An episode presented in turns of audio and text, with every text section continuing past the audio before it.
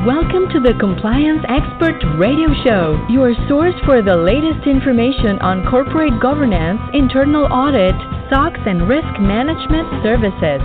With in depth interviews, discussions, and insights from leading experts. Hosted by Sonia Luna, CEO and founder of Aviva Spectrum.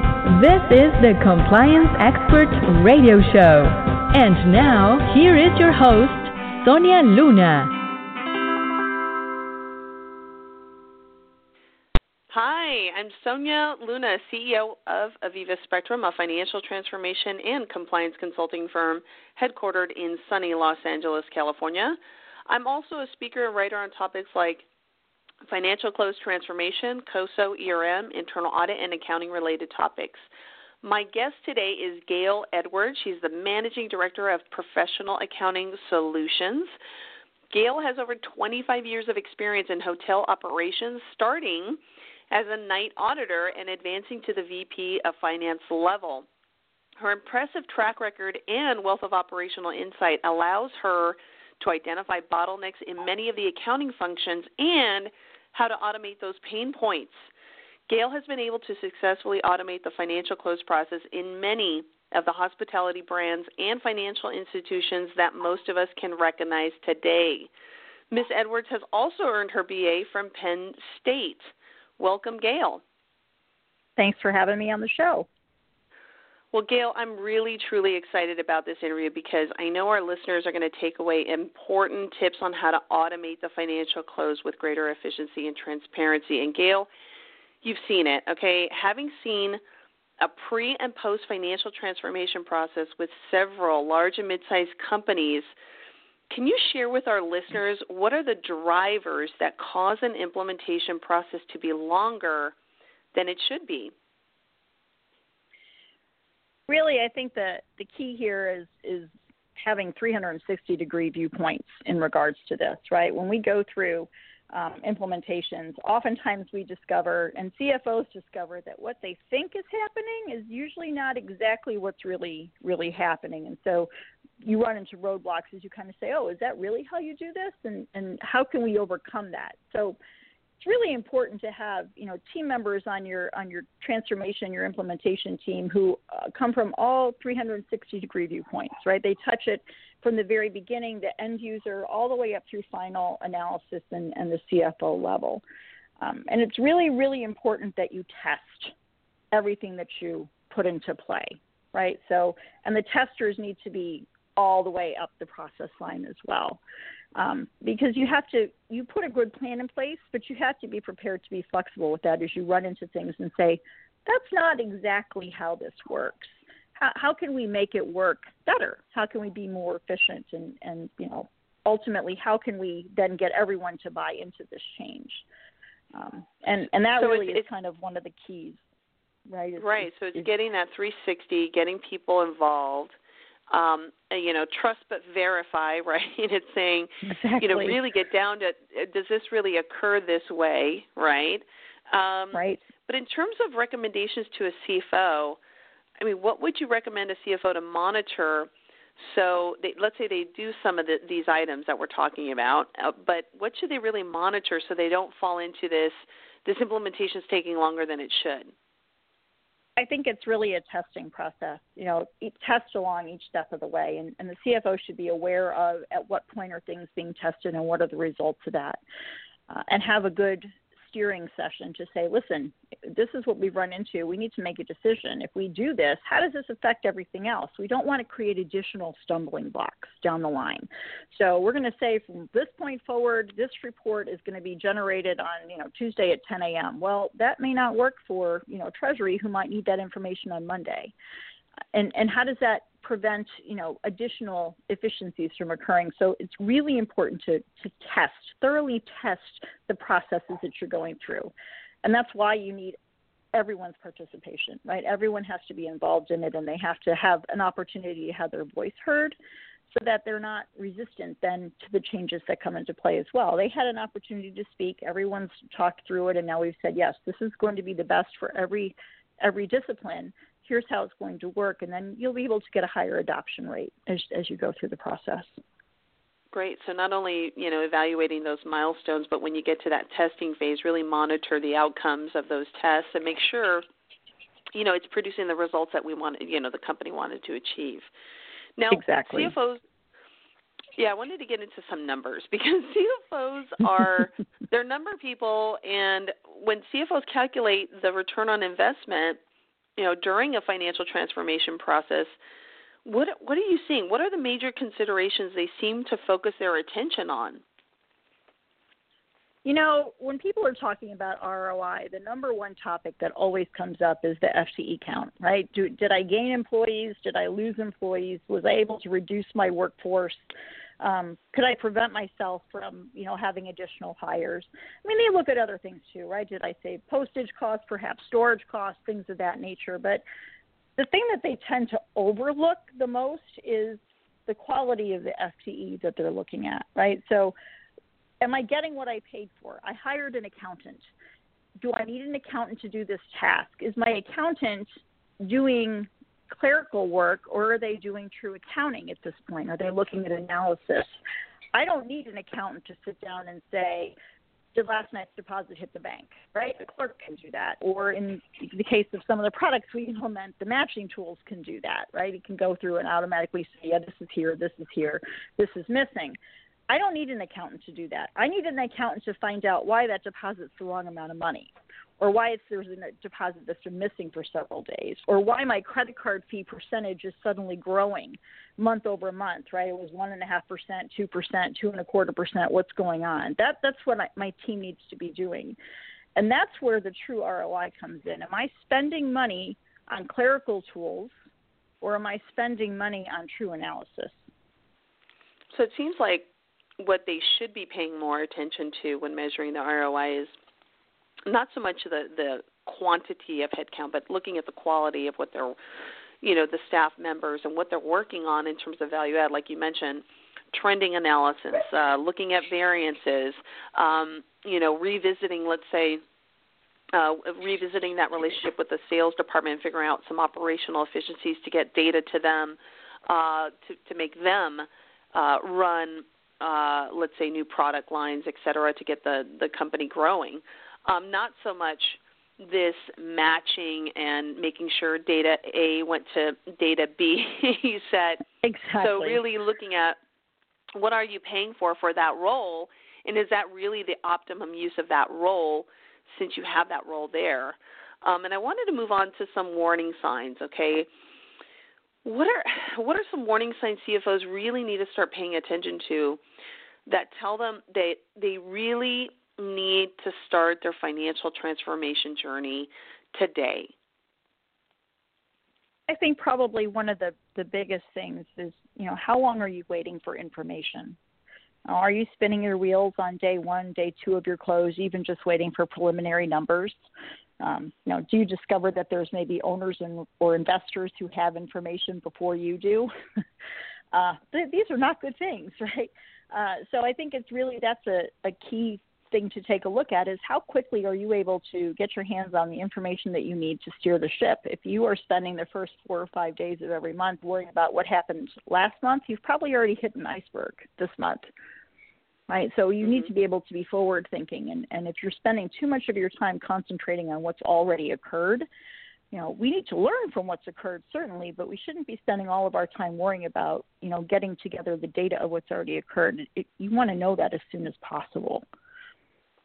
Yeah, what we're seeing also in the marketplace, just to kind of, um, you know, elaborate that this they should have started yesterday, is when we yeah. talk to CFOs and we ask them the basic question, well, how long does it normally take you to close the books? And, and we know we generally have a pulse of what the industry, let's say if their their peers are doing. And right. if they start saying, well, it takes 20 days, that's a big red pla- red flag for us, anyways, in, in terms of it, it really shouldn't take 20 days. I mean, we're looking at major companies like, you know, eBay, Coca-Cola that do it much, much less than 20 days. Um, right. And they're using tools to get there, right? And so this looking, you know, I just need to get the past data that's already past transaction in my system and make sure it's accurate. 20 days is too long. Um, you know, a week or less is probably a very good goal. And when we yep. say that, it you know it depends on, uh, on the audience we're talking to, but you know their eyes light up like really, that's actually happening. Well, your peer group is doing it. You know, we we right. we know there's case studies out there that they are doing it. Um, and the other is, you know, uh, another key warning sign we're starting to see in the in the marketplace is last minute audit adjustments is a big red flag yes. that you should yes. have started the financial journey. The auditors come in, they start scrutinizing some of the numbers or account recs, something balance, you know, certain balances, et cetera. Some CFOs are like, oh, well, those must be, you know, brand new, brand new accounting treatments, and because of this brand new accounting treatment, we couldn't record it correctly. I'm like, no, mm, no, it's actually a deeper issue because if you had more time and stopped, you know, reviewing just basic recs, you would have had plenty of time to have discussions with um, your staff on the proper accounting treatment, and you would you could have completely avoided these last minute audit adjustments. There's really um, very rare situations where last minute audit adjustments should be acceptable, but really by and large, when I talk to audit committee members, they don't they don't like last minute surprises that it took on the 11th hour to figure out what that rec should have been, the debits and credits. It actually pisses them off. It makes them worried that the CFO doesn't have control over what's going on on the on the nuts and bolts. Um, and it's a, a clear indicator that a financial transformation journey should actually be started yesterday and hopefully sometime yeah. in the very near future. Yeah, that's um, that's very true. Surprises are never good, and and that definitely is something that you know I, I no CFO wants to have it, right? So it's important yeah, to have your hands on what's going on. Exactly, and feeling like you you you know what should be going on and and uh, what the staff is working on. Um, I wanted to move into to barriers, right? Some of them are psychological, right? We, we put it on ourselves. We think through. We can't do it because we put some limitations on ourselves mentally. But then there's other roadblocks that are really completely out of our control. What are the most common roadblocks you're seeing organizations need to avoid when they are really they, they made the commitment okay so let's say the budget's been approved um, you know they're they're down in, in terms of you know selecting certain technology et cetera but what are some of the most common roadblocks that organizations should avoid when they are on this automation journey I think one of the biggest challenges really are the individuals, right, and the people involved. Um, and and you don't always necessarily realize that, but people tend to get very stuck in well, we've always done it this way, or we've always looked at this, right? As as accountants, we're very addicted to paper. Where's the paper that shows me this number? Um, and it's really what we find the most successful transformations to occur is when everyone is willing to say it, it doesn't necessarily matter that we've always done this, right? We still need to have all of our accounting controls in place, but there's probably a better way than what we've been doing that will enable us to get through this process and and you know be efficient, be more productive than what we've been. Um, we need to understand that we can use things like automation, right? To, to go back to the paper analysis, where's the piece of paper? Well, it's great to have paper, but it's good to have automation that says, "Hey, you know what? You can uh, you can ignore this entire stack over here. You just need to go look for this one piece because you've got a reconciling item on a bank account in Toledo that's been there for six months. So you need to go and see what that is. Don't worry about all the rest of this paper. And we really have to get to a point where we're willing to say, you know, I understand we always did it that way. There's definitely a better way to do it and, and be open to that and understand that it's not a personal affront, right? And that that's often a, a challenge as well as, you know, Jane, who's been in, you know, the AP team for the last 20 years, doesn't want to change her process because she feels what she's doing works. Well, it does work, Jane, but there's a better way so that you can do more, you can be more efficient. And it's hard for people sometimes to not take that personal and be willing to be open to to seeing that. And so change management, I guess, is is really a big key all the way through. So it sounds like some of the roadblocks are cultural in nature in some of the organizations where, you know, going back to the AP clerk, you know, they're so used to a routine, they're very comfortable, it's cozy, it's warm, having that piece of paper right next to you. But exactly. maybe working in a team environment where it's a steering committee, right? And Jane's invited. So she's not excluded. Exactly. And then she's she's seeing the problem through the lens of her peer group, but more importantly, Jane is also invited for when it's somebody else's area, right? So it's not exactly. an attack on Jane. It's right. Jane's part of a holistic view of everybody. So, hey, when it comes to the AR department, Jane's in that meeting. It may not be her department, but you know what? She's not being a one. She's not going to feel that she was isolated um, in, in some steering committee where they just wanted to pick apart her process. She's actually been invited to start talking about other people's processes as well. So that way she feels included in uh, the automation journey. So, so kind of our earlier conversation about you know get, getting people together, steering committee, 360 view, but making sure their voices are heard. So that way, those roadblocks really um, are are not roadblocks at all, at all. It's the whole team's moving in the same direction um, at the same pace. That that's exactly it. That's exactly it. Now, we can't allow talk... ourselves to. Sorry. Oh, go ahead. I was just saying we can't allow ourselves to be blocked individually, right, by things that we perceive as personal to us. We have to remember that it's not about us as individuals, right? It's about the process and the company as a whole. Right, and and sometimes getting a good uh, facilitator. Sometimes if you have an implementation partner, right, because if the CFO does it, you know, it could there could be some dynamics going on in the organization where it's like top down, right? You're going to do it this way. If you have an implementation partner, there's added credibility, sometimes added trust, um, a, a little bit more warmth because now it's it's a third party looking at the situation and not you know an internal conflict where it's uh, you know we're going to do it this way because I'm I'm the I'm the boss and so there could be some intimidation. We actually recommend folks that are going through this transformation journey that they should look at the pros and cons of having an implementation partner. Yes, there is cost involved, but what does that mean culturally to get everybody on board? Is is someone really willing to take that internally? Great. Do they really have facilitation skill sets, right, to pull the team together? And if the answer is yes, and and there's some past examples that they've you know done some pretty big projects and they've been successful, I would say great. You know what? You have a, a proven track record. You have the same people. They they're able to do it.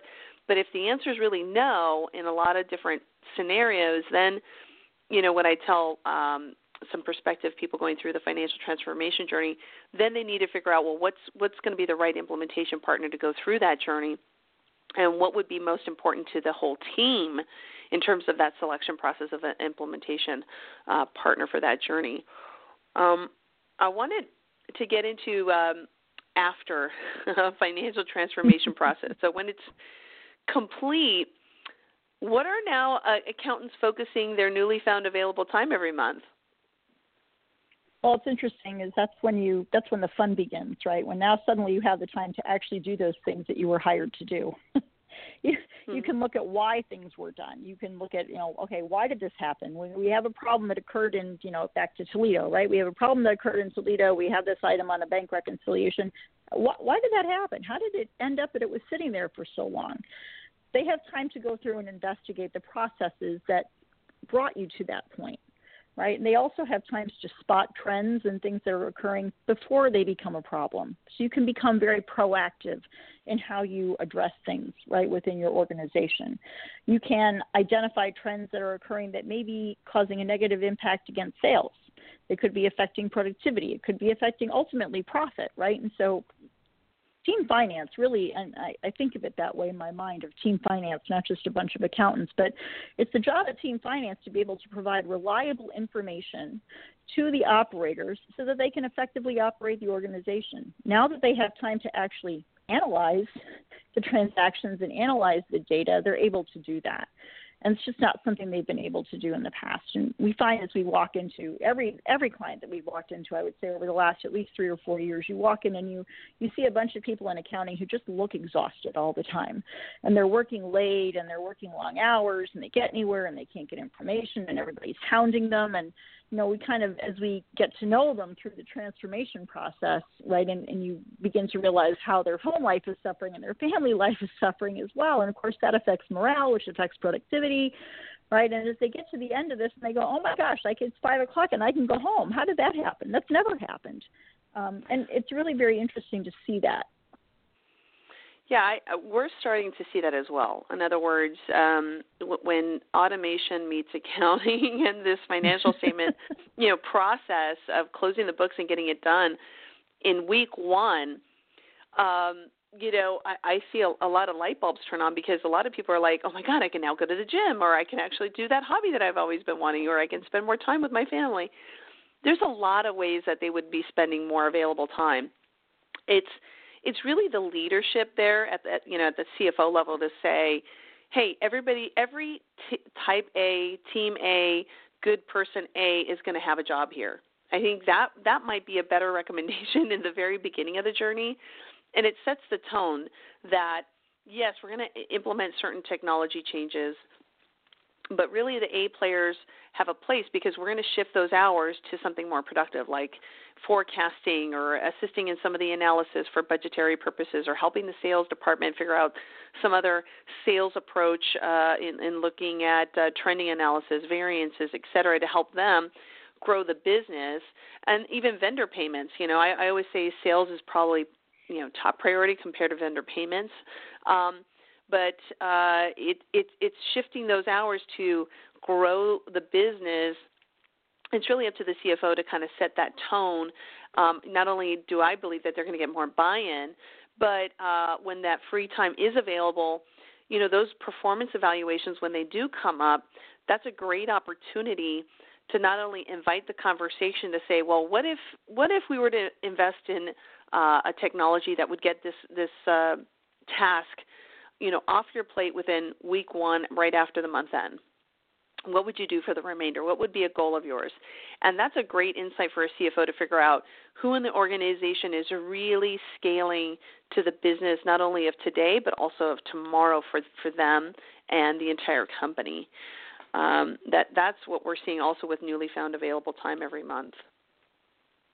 Absolutely, and you know, really, ultimately, has to all be about growth right? Long term growth. And you, you can't grow as long as you're stagnant, right? If you're not making any progress in, in gaining ground and gaining efficiency within your processes, you're never going to reach your goals. Right? It's like trying to run a race with a you know 50 pound weight tied around your neck versus just running the race. So we we exactly. run into places that I can think of one client in particular we went in to do an implementation for, and you know, one of the guys who was involved in the implementation and the transition team was incredibly resistant to the whole thing because he was the Excel guru, right? And he's like, "Well, what, what's going to happen to me? Right? We get this done, and now the system's doing all this work. Who, what do they need me for? Well, that's not what you were hired to be as an Excel guru. You were hired to be an, an, an analyst. So guess what? You'll actually be able to do those things that you're trying to do every every month and can't because you have to stop and help somebody with Excel. Um, and you know those those are those are huge grounds when you kind of see the light turn on in their eyes and uh, the aha moment, right? And they go, "Oh, this is awesome! Look what I can do now. Here are the things I can actually point out, and I can be useful. And I'm not just good for Excel, but I'm good for saying, hey, there's a problem with you know this data is continuing to come in and showing this kind of a trend we need to be able to address that you become a much more valuable part of the team when you're bringing that kind of information to the front so exactly and, and, and we're, we're noticing people that have gone through a financial transformation journey when they change their their jobs dare i say millennials but we notice that they, if they go to a binder based close process oh my god they, yep. you know, because who in the interview really starts saying, "So tell me about your close process. Like, what can I expect? Do you guys have paper binders, or do you have, you know, something that's automated?" It's very rare that that comes up. Then they get the hire. Then the, it's the probation period, and then they're they they try to figure out how they can position this automation process. And it's not uncommon that we are starting to see people that have an automated financial close process and, and the types of technology, you know instituted from a prior employer that all of a sudden boy they want that meeting. They want they want that meeting quick. Yep. they're they're willing to create a case study for the CFO because they they say look this is not scalable et cetera. I mean it, it's a great opportunity for CFOs to listen because this is kind of the wave of the future of automating a lot of this mundane matching of two data you know data a matches to data b et cetera the, the those days are gone and if if you're still with paper binders and or um, having accountants spend days hours etc matching two databases um, you're you're you're way behind on on the on the wrong side of the bell curve. And well, Gayle, we are wrapping up this interview, and I'm confident our listeners gain insights on ways to increase efficiency in their county department. I want to thank you, Gayle, again for coming on our radio show. Thanks for having me. It's been it's been a pleasure. This is Sonia Luna, CEO and founder of Aviva Spectrum, signing off.